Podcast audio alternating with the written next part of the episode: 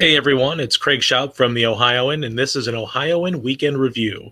Today I am looking at the. Fl- hey everyone, this is Craig Shoup of the Ohioan podcast, and today I have an Ohioan weekend review. Today I'm looking at uh, Kaley Cuoco's star in the Flight Attendant, an HBO Max original series.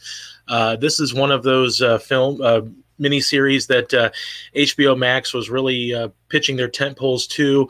Um, didn't come out during HBO Max's initial uh, run in May, but it came out over Thanksgiving.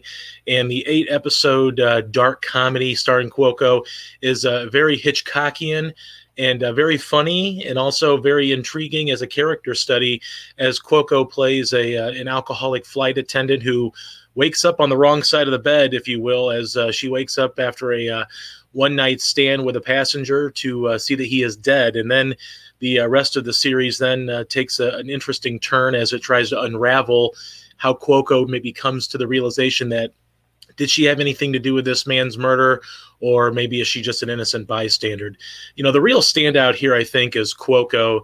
Um, you know, obviously she's coming off of a 12 year run with the Big Bang Theory where she was terrific as Penny, but this is an opportunity for her to sort of sink her teeth into some more dramatic acting, and she hits it right out of the park on this one. I have to say, Kaley Cuoco, uh, maybe even a fringe possibility at some award nominations in the future here uh, with the uh, the Emmys and of course you know more recently here the golden globes are coming up. But uh, cuoco really does a great job of al- allowing us to understand her character. She's an alcoholic. She's dealing with demons of the past. And we're just like her. She's confused. She doesn't really know what's going on. She's trying to solve this mystery of how this man was murdered and, and what her connection to it all is.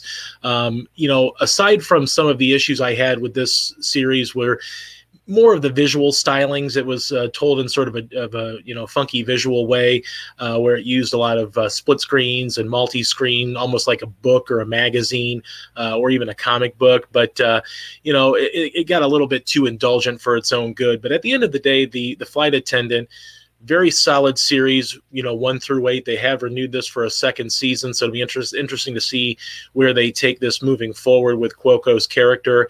Um, I will say that uh, The Flight Attendant is well worth your stream on HBO Max. I give it three stars out of four.